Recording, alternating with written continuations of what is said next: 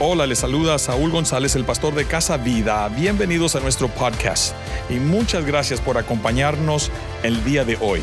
Espero que este mensaje lo aliente, le ayude a crecer en su caminar con Dios. Estoy seguro que el Espíritu Santo estará usando este podcast para desafiarlo y transformarlo. Gracias por estar con nosotros. Dios me lo bendiga. Disfrute de este mensaje.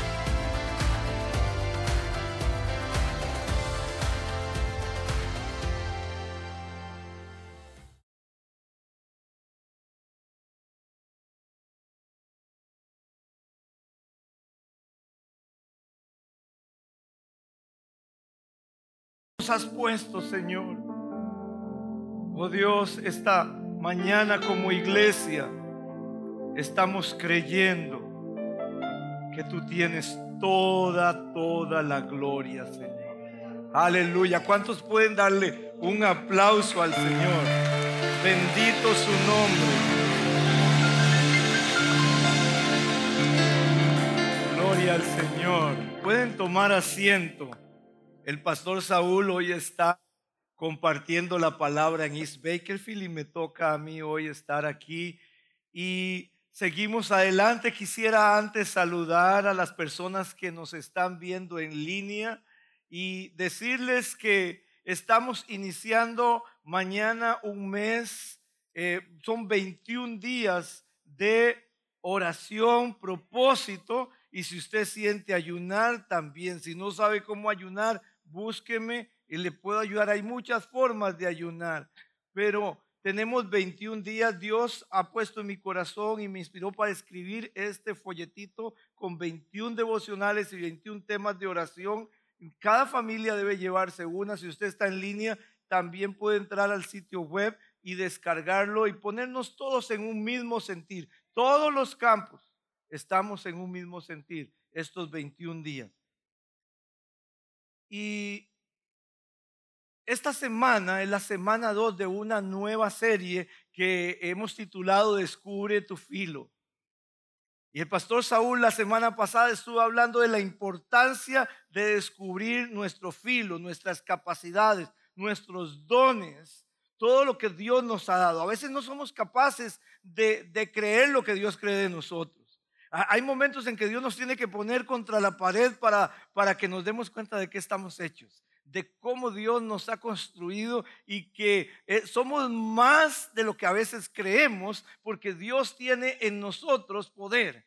En todas nuestras debilidades Él es poderoso. Y tenemos que descubrir el filo, pero no basta con eso. Por eso el tema de hoy es primero lo primero. Porque además de descubrir el filo, lo primero que tenemos que hacer es aprender a mantener el filo. Hay personas, tal vez las personas más nuevas no han descubierto su filo.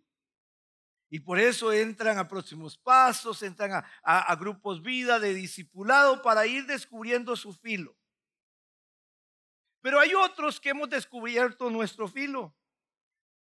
Pero con el tiempo, el hacha del leñador de tanto golpear va perdiendo el filo. Yo sé que muchos empezaron con mucho filo este año y especialmente ya para enero todos los gimnasios están repletos, ¿cierto?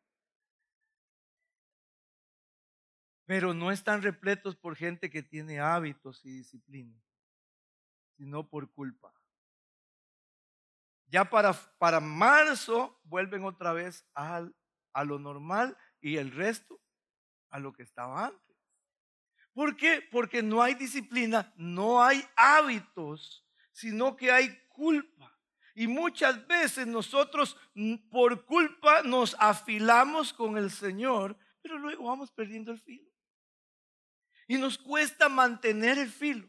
Durante los últimos 40 años yo he visto gente levantarse y gente caer, eh, iglesias levantarse, iglesias caer, eh, siervos de Dios levantarse y siervos de Dios caer. Y, y todo, todo tiene que ver con el filo, con el mantenernos afilados constantemente. Y por eso, primero, lo primero, y lo primero es entender qué es lo que Dios quiere para nosotros. Porque la mayoría de la gente tiene todas sus esperanzas, y las esperanzas tienen que ver con el futuro, a veces van cuesta arriba. ¿Por qué? Porque los hábitos van cuesta abajo. Y necesitamos entender la importancia de desarrollar hábitos. El apóstol Pablo en Filipenses capítulo 3, verso 13 al 14, nos enseña a, través o a, a partir de esto y nos dice, hermanos, yo sé muy bien que todavía no he alcanzado la meta pero he decidido no fijarme en lo que ya he recorrido, sino que ahora me concentro en lo que me falta por recorrer. Así que sigo adelante, hacia la meta, para llevarme el premio que Dios nos llama a recibir por medio de Jesucristo. Quiero que pongamos atención a estos dos versículos. Son, tienen aspectos que tenemos que descubrir y darnos cuenta. Lo primero que dice en el verso 13 es, hermanos, yo sé muy bien que todavía no he alcanzado la meta. Entonces eso significa que, que somos una obra en proceso. Todos somos una obra en proceso, no estamos terminados. El que comenzó la buena obra en nosotros la terminará, la perfeccionará para el día de Jesucristo. Somos una obra en proceso. Pero no confunda eso con delegarle a Dios toda la responsabilidad. Somos una obra en proceso, pero vean lo que está diciendo el apóstol. Dice, todavía no he alcanzado la meta. ¿Quién alcanza la meta? Yo, diga, yo. No es Dios. Cuando el pueblo de Israel salió de del desierto venían acostumbrados a que Dios les daba todo. Pero al cruzar el Jordán, el paradigma tuvo que cambiar porque el Señor les dijo, sí, yo les he entregado la tierra, pero tienen que ir y tomarla. Tienen que ir, tienen que hacer, tienen que accionarse, tienen que tomar decisiones. Y la tierra prometida, nuestra hoy, ¿saben cuál es? ¿Sabes cuál es tu tierra prometida? Está muy cerca de ti. Tu tierra prometida eres tú mismo. Eres tú mismo. Tu salud, tu espiritualidad, tus emociones, tus pensamientos, tu cuerpo. El día en que Dios reine por completo en cada área de tu vida, en cada área, cada área de mi vida, habremos tomado la tierra para Dios. Esta es la tierra prometida pero necesitamos tomar esa tierra. Y dice el apóstol, no he alcanzado la meta todavía. Y sigue diciendo, pero he decidido, tomé una decisión. No es la decisión de ir al gimnasio, es la decisión de tener un hábito. Son dos cosas diferentes. He decidido no fijarme en lo que he recorrido. Cuando uno está en consejería, uno está acostumbrado a escuchar las palabras. Cuando las personas están hablando, hay personas que solo hablan del pasado, todo lo que dicen es el pasado, lo bueno y lo malo del pasado, no están hablando del presente ni del futuro, están anclados en el pasado tienen un ancla. ¿Saben cuál es el ancla? Esa que usted tira para detener el barco y precisamente están detenidos porque están anclados en el pasado. Y cuando estamos así, no podemos ir a la meta porque ni siquiera estamos viendo la meta, estamos viendo el pasado. Y vamos caminando, pero viendo el pasado, hablando del pasado. Y en eso tenemos que tener más cuidado entre más años tenemos. Más hablamos del pasado y menos del futuro. Pero el secreto de la eterna juventud es ver el pasado, el futuro. Entonces es necesario desanclarnos, desanclarnos, quitar esa ancla, desanclarnos del pasado e ir a donde tenemos que ir. Y ahí sigue hablando el apóstol en el verso 13 y dice, sino que ahora me concentro en lo que estoy haciendo. ¿Dice eso? No, lea usted y se dará cuenta de que no dice eso. No dice que me concentre en lo que estoy haciendo, porque si yo me concentro solo en el presente, voy a dar vueltas y vueltas y vueltas y voy a caer, como dice por ahí una canción, en la monotonía. ¿Verdad? No, no puedo caer así. Dice, sino que ahora me concentro. ¿En qué estoy concentrado? Dice el apóstol, en lo que me falta. Voy a tirar el ancla hacia la meta y esa misma ancla me va a ayudar a ir a donde quiero ir. Voy a estar concentrado en la meta. Mi esperanza está puesta en el futuro, no en el presente ni en el pasado, en el futuro. Por eso el nos hablaba el pastor Saúl de Jeremías 29, 11 en días pasados, ¿verdad? Porque yo sé muy bien, dice el Señor, los planes que tengo para ti.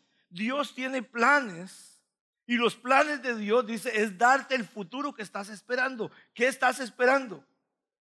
Hay gente que toda su esperanza está basada en los miedos. Miedo a enfermarse, miedo a perder el dinero, miedo a perder la casa, miedo a perder la esposa, miedo a perder los hijos, miedo, miedo, miedo. Y eso es lo que está esperando. ¿Qué Dios nos está llamando a esperar? Dice, yo sé los planes que tengo para ti. Son planes de paz, de shalom, de prosperidad, para darte el futuro. Y ahí en el original hebreo usa una palabra harit que significa el futuro que está detrás. Es la capacidad que tiene Dios de ver lo que está en mi futuro. Él lo ve en su pasado ya. Ya Él pasó por ahí. Ya Él sabe cuál es mi futuro. Yo tengo planes para ti. Mi esperanza está puesta en el futuro. Por eso el apóstol ya en el verso 14 dice como casi como una conclusión personal, así que sigo adelante hacia la meta para llevarme el premio que Dios nos llama a recibir por medio de Jesucristo.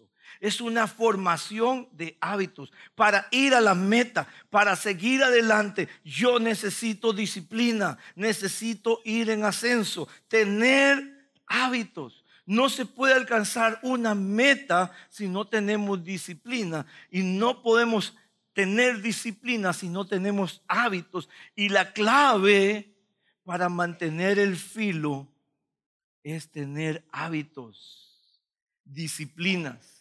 Así como tenemos disciplinas alimenticias, disciplinas espirituales, perdón, emocionales, disciplinas físicas, tenemos que tener disciplinas espirituales.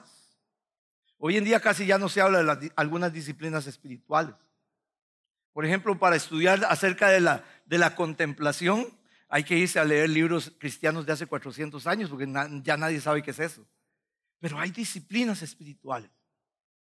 Entonces Dios quiere formar en nosotros hábitos para mantener el filo, para que el filo no se gaste, para poder seguir como un leñador por todo el bosque sin parar. Y por eso hoy quisiera compartir con ustedes el primer hábito. Es el primer paso. Cada hábito es un paso. Próxima semana tenemos otro hábito. Pero hoy tenemos el primer hábito Siempre hay un primer paso. No puedo dar el segundo paso si no he dado el primero. ¿Y cuál es el primer paso? El primer hábito. El primer hábito es centrarnos en lo que tenemos que hacer primero. Eso es todo. Parece simple, pero no es fácil. Por eso ahí en, en la hojita que usted tiene ahí puede llenar, ¿verdad? Dice, pon a Dios primero. En el principio, Dios. Dios siempre está en el principio de todo. El asunto es que es fácil poner a Dios de primero aquí. Aquí hoy hemos puesto a Dios de primero en todo, en todo lo que hemos hecho, lo que hemos dicho, hemos puesto a Dios de primero. Pero cuando salimos de aquí, ¿está Dios de primero? Vamos a ver un cuadro, una, una imagen que, que traje para, para poder ilustrarlo. ¿Es esto tu vida o no es tu vida? ¿Está Dios no solo en la vida espiritual, sino es Dios primero en tu pareja? ¿Es Dios primero en tu tiempo libre? ¿Sabías que tu tiempo libre no es tu tiempo? Porque si no tomas a Dios primero en tu tiempo libre, tu tiempo libre te va a estresar, no vas a descansar. Hay muchas personas que se van de vacaciones y llegan más estresadas. ¿Verdad? ¿Por qué? Porque necesitamos poner nuestro tiempo libre a Dios primero, en la pareja, en las finanzas en el estudio del trabajo, en la contribución que yo estoy dando al mundo, a la, a, la gente, ¿verdad? En todas mis relaciones, en mi familia, en mi ministerio. Dios es el centro y cantamos, Dios es el centro de mi vida, pero cuando estamos afuera, nosotros tomamos el centro. Nosotros decidimos cómo vamos a hacer las cosas y Dios no está muchas veces de primero. Romanos capítulo 12, verso 2, dice el apóstol, ya no vivan como vive todo el mundo. Al contrario, cambien de manera de ser y de pensar. Así podrán saber lo que es, saber qué es lo que Dios quiere, es decir, todo lo que es bueno, agradable y perfecto.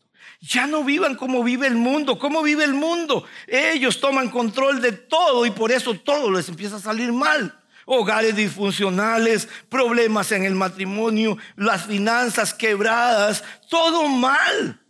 El tiempo libre no es tiempo libre. Duermen y no descansan. No hay paz. No podemos vivir como el resto del mundo, dice el apóstol. Tenemos que cambiar la manera de ser, cambiar la manera de pensar, cambiar ese paradigma y poner al Señor primero. ¿Qué es lo que no hace el mundo? Si nosotros que somos hijos de Dios no ponemos a Dios primero, ¿qué pasa? No es normal, eso no es normal. Lo normal es que un hijo de Dios ponga a Dios primero, cambien esa manera de ser, cambie esa manera de pensar. Y entonces dice, así podrás saber, podrás entender, podrás comprender lo que Dios quiere. Lo que Dios quiere para tu tiempo libre, lo que Dios quiere para tu pareja, lo que Dios quiere para tu familia, lo que Dios quiere para tus finanzas, lo que Dios quiere para cada área de tu vida. Solo si lo pones de primero vas a entender y descubrir qué es lo que Él quiere. Y cuando lo descubres, vas a comprobar algo. Que todo lo que el Señor desea es bueno, agradable y perfecto. Vamos a seguir dejando a Dios a un lado. Vamos a seguir viviendo una vida religiosa donde Dios es primero solo en el servicio de domingo y el resto del tiempo no. Tenemos que cambiar. Proverbios capítulo 3, verso 9 dice, demuéstrale a Dios que para ti Él es lo más importante. Dale de lo que tienes y de todo lo que ganes. El segundo punto que usted tiene ahí en su papelito dice, dale a Dios. Y escriba ahí lo primero de todo. Lo primero de tu familia, lo primero de tu dinero, lo primero de, de, tu tiempo libre, lo primero de todo, dale a Dios, lo primero de todo. Colosenses capítulo 3, verso 2 dice, concéntrense en las cosas celestiales y no en las terrenales. Todo lo que estaba en esa rueda que acabamos de ver son cosas terrenales. Y necesitamos entender cómo funcionan las cosas terrenales cuando nos concentramos en las cosas terrenales. Va a funcionar mal. Pero cuando nosotros nos concentramos en las cosas celestiales, las cosas terrenales van a funcionar bien. Es como que usted tiene un árbol frutal y se concentra en cuidar los frutos. Pero los frutos nacen naturalmente. ¿Alguno de ustedes ha visto alguna vez un árbol pujando para dar un fruto? No, ¿verdad? Nace, nada más. Lo importante es concentrarnos en cuidar el árbol. Si el árbol está sano, está alimentado, está bien, ese árbol va a dar buenos frutos. Todo lo terrenal es los frutos de lo que nosotros hemos construido en lo celestial. Por eso necesitamos concentrarnos en las cosas celestiales para que el fruto, o sea, todo lo que hacemos aquí en la tierra, sea bendecido por Dios. Entonces, ¿qué es lo primero que vamos a hacer? tenemos que saber qué es lo primero que tenemos que hacer este año. Esos son hábitos. ¿Qué voy a hacer este año? ¿Qué es lo primero que voy a hacer? ¿Qué es lo primero que voy a hacer cada mes? ¿Qué es lo primero que tengo que hacer cada mes? ¿Qué es lo primero que tengo que hacer cada semana? ¿Qué es lo primero que tengo que hacer cada día? Es un hábito. ¿Qué es lo primero, lo primero, lo primero de cada parte? Lo primero que vamos a hacer este año, 21 días. de propósito, oración y ayuno. Hay 21 devocionales aquí para que usted pueda estar con su familia, para que usted empiece a dar ese primer paso. Lo primero que vamos a hacer en un mes, ¿qué es lo primero que hace usted en el mes? Tiene que programarse, tiene que presupuestarse. ¿No es cierto? Pero necesitamos programarnos en todas las áreas. Nos programamos como familia, Dios primero. Nos programamos como matrimonio, Dios primero. Programamos nuestras finanzas, Dios primero. Programamos nuestro tiempo libre, Dios primero. Programamos nuestra contribución, Dios primero. Eh, eh, nosotros podemos realmente programar nuestro ministerio, Dios primero. Dios primero, siempre primero. ¿Qué es lo primero que vas a hacer en el mes? Programar ese mes. Y ese mes tiene semanas. ¿Qué vas a hacer cada semana? Cada semana tienes que programar y planificar cada día. Y eso implica poner esperanzas en Dios. Es levantarme y poder decir, ¿cómo me vas a bendecir esta semana? ¿Qué, qué, vamos a hacer, Señor? O, o usted vive solo, trabaja solo. Yo trabajo con el Señor. El Señor no trabaja conmigo.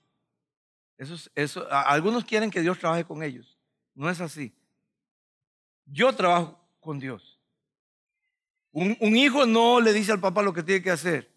El hijo ve lo que está haciendo el papá y le dice, papi, ¿puedo ayudarte? Y el papá le da para que le ayude y trabajar juntos. Esa semana, Señor, ¿qué vas a hacer esta semana? ¿Qué quieres hacer? ¿Cómo puedo ayudar?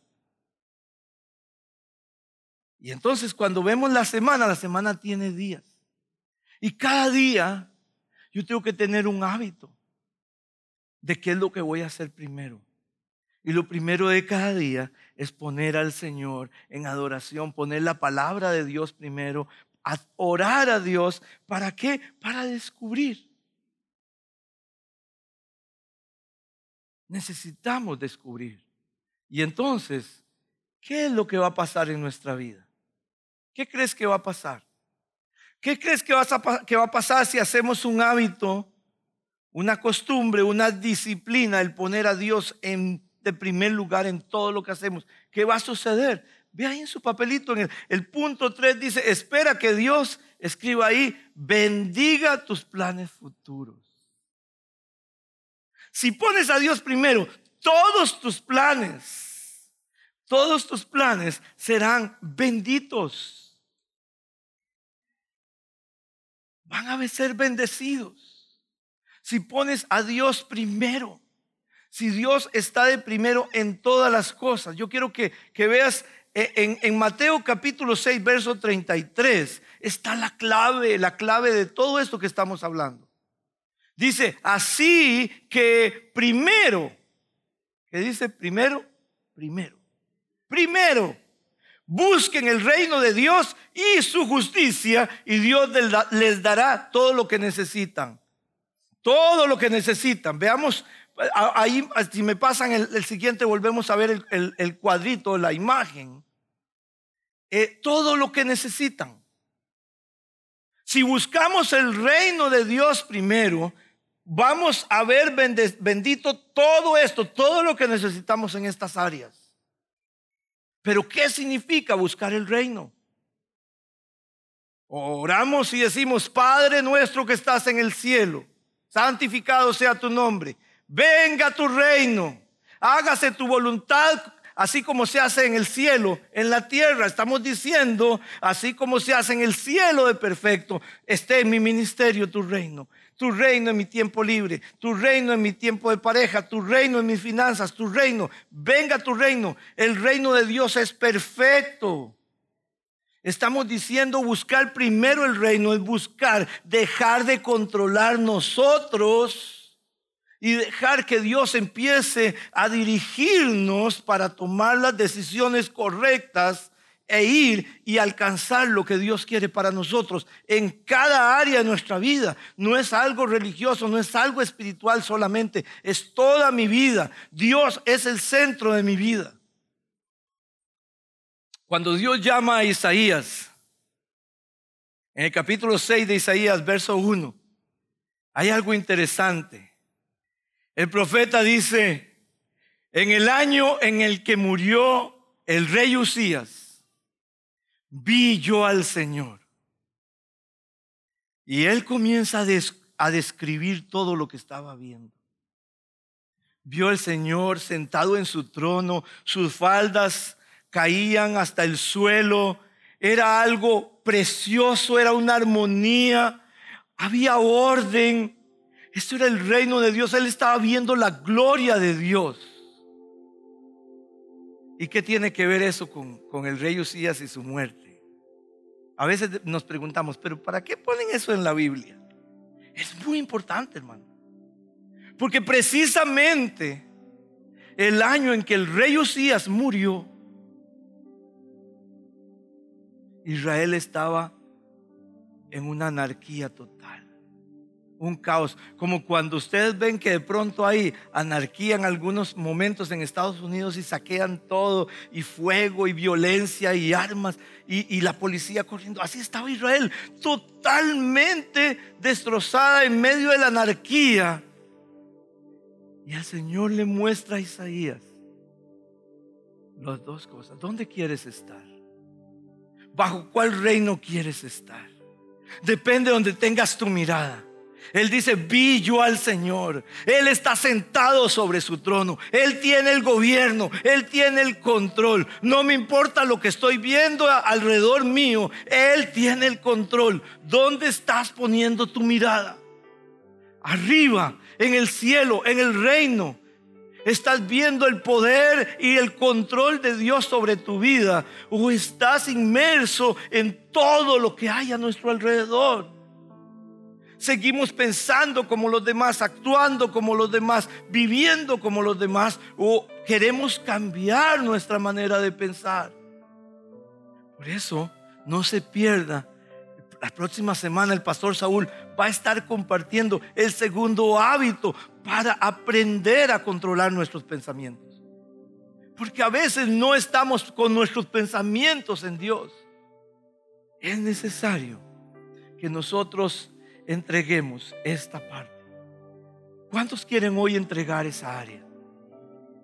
¿Usted sabe cuál de esas áreas no ha puesto a Dios primero? Espero que no sean todas. Porque si no, le damos vuelta a ver a la ruleta a ver cuál, cuál comienza primero. Pero necesitamos poner a Dios primero. Proverbios capítulo 3, versos 5 al 6. Y el verso 10 dice, pon toda. Toda es esa, esa rueda que acabamos de ver. Toda tu confianza, no una parte. Ah, yo pongo mi ministerio en las manos del Señor. Pero el resto lo gobierno yo. No, pon toda tu confianza en Dios y no en lo mucho que sabes. Y aquí tenemos que tener más cuidado. Entre más viejitos estamos, más peligro tenemos, porque decimos saber más. Tomemos todo lo que sabemos y hagámoslo a un lado. Pon toda tu confianza en Dios y no en tu experiencia, no en lo que sabes, no en lo que has aprendido, nada. Pon toda tu confianza en Dios.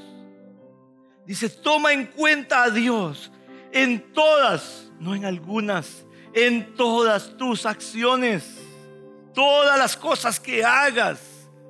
Cada vez que sales, donde quieras que vas, Pon a Dios en cuenta, toma a Dios en cuenta en todas tus acciones y Él te ayudará en todo. Ahora, si pones a Dios solo en una pequeña parte, Él te va a ayudar en esa pequeña parte.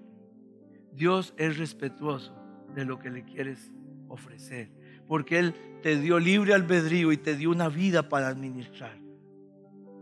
Y lo que Él espera es que pongamos nuestra confianza en Él y el verso 10 dice, así nunca Nunca. Vean las palabras, las promesas proféticas de la palabra. Dice así, nunca te faltará comida ni bebida. Viene un tiempo, un tiempo en el cual Dios nos está llamando a consagrarnos, a buscar. Creo que estos 21 días son buenos para agarrar esa rueda de nuestra vida, de nuestras, de nuestras áreas y poder empezar a entregar. Pongámonos en pie mientras aparecen los hermanos de la alabanza. Yo sé, hoy hay, mucha gente, pero yo, quisiera que usted busque una persona que está a su lado. Una, que nadie esté solo. Busque a alguien. Busque a alguien esta mañana. Cierre sus ojos por un momento. Y quiero que tome la carga que, de la persona que está a su lado. Esa área que esa persona no ha podido entregar. Esa área que está en caos, en anarquía, que está disfuncional, que está mal. El área tal vez de las finanzas, la familia, el matrimonio, su capacidad de administrar el tiempo libre, no sé. Esa área. Y quiero que comience a orar por la otra persona, por esa persona que está a su lado. Y comience a decir al Señor, hoy quiero bendecir a mi hermano. Señor, toma esta vida, toma el control. Dale la visión que tuvo Isaías y muéstrale cómo tú tienes el control. Interceda por su hermano, unos por otros, orando esta mañana, unos por otros. Ese es el principio. Comenzamos mañana 21 días para orar unos por otros, para orar por los diferentes campos, para orar por los diferentes pastores, para orar por los diferentes ministerios, para orar por la familia. Son 21 días en que tenemos que olvidarnos un poco de nosotros mismos para orar por los demás. Y Dios estará bendiciendo. ¿Por qué? Porque todos estamos orando unos por otros. Es un tiempo en el cual nosotros vamos a poder entregar primero lo primero. Entrega a Dios todos tus planes. Padre Dios, gracias te damos esta mañana por lo que tú estás haciendo ya tú estás haciendo ya. Levanta tus manos al Señor y adora. Adora. Solamente pon en tu mente esa área que vas a entregar. Pon en tu mente cuál es el primer paso que vas a dar en esa área. Primero lo primero. ¿Cuál es el primer hábito que vas a establecer en tu? Gracias, Padre. Gracias, Señor. Muchas gracias por acompañarnos en el podcast de Casa Vida. Espero que este mensaje lo haya inspirado, animado, ayudado a crecer más cerca de Dios. Si desea ser parte de lo que estamos haciendo, de lo que Dios está haciendo en Casa Vida, visite nuestra página de internet lifehousechurch.com. lifehousechurch.com para más información. O considere suscribirte, a compartir este mensaje, este podcast con tus amigos y familiares. Gracias por unirte con nosotros en esta jornada de guiar a personas a conocer a Dios, crecer juntos y compartir a todos. Estoy seguro que juntos haremos una diferencia. Dios te bendiga.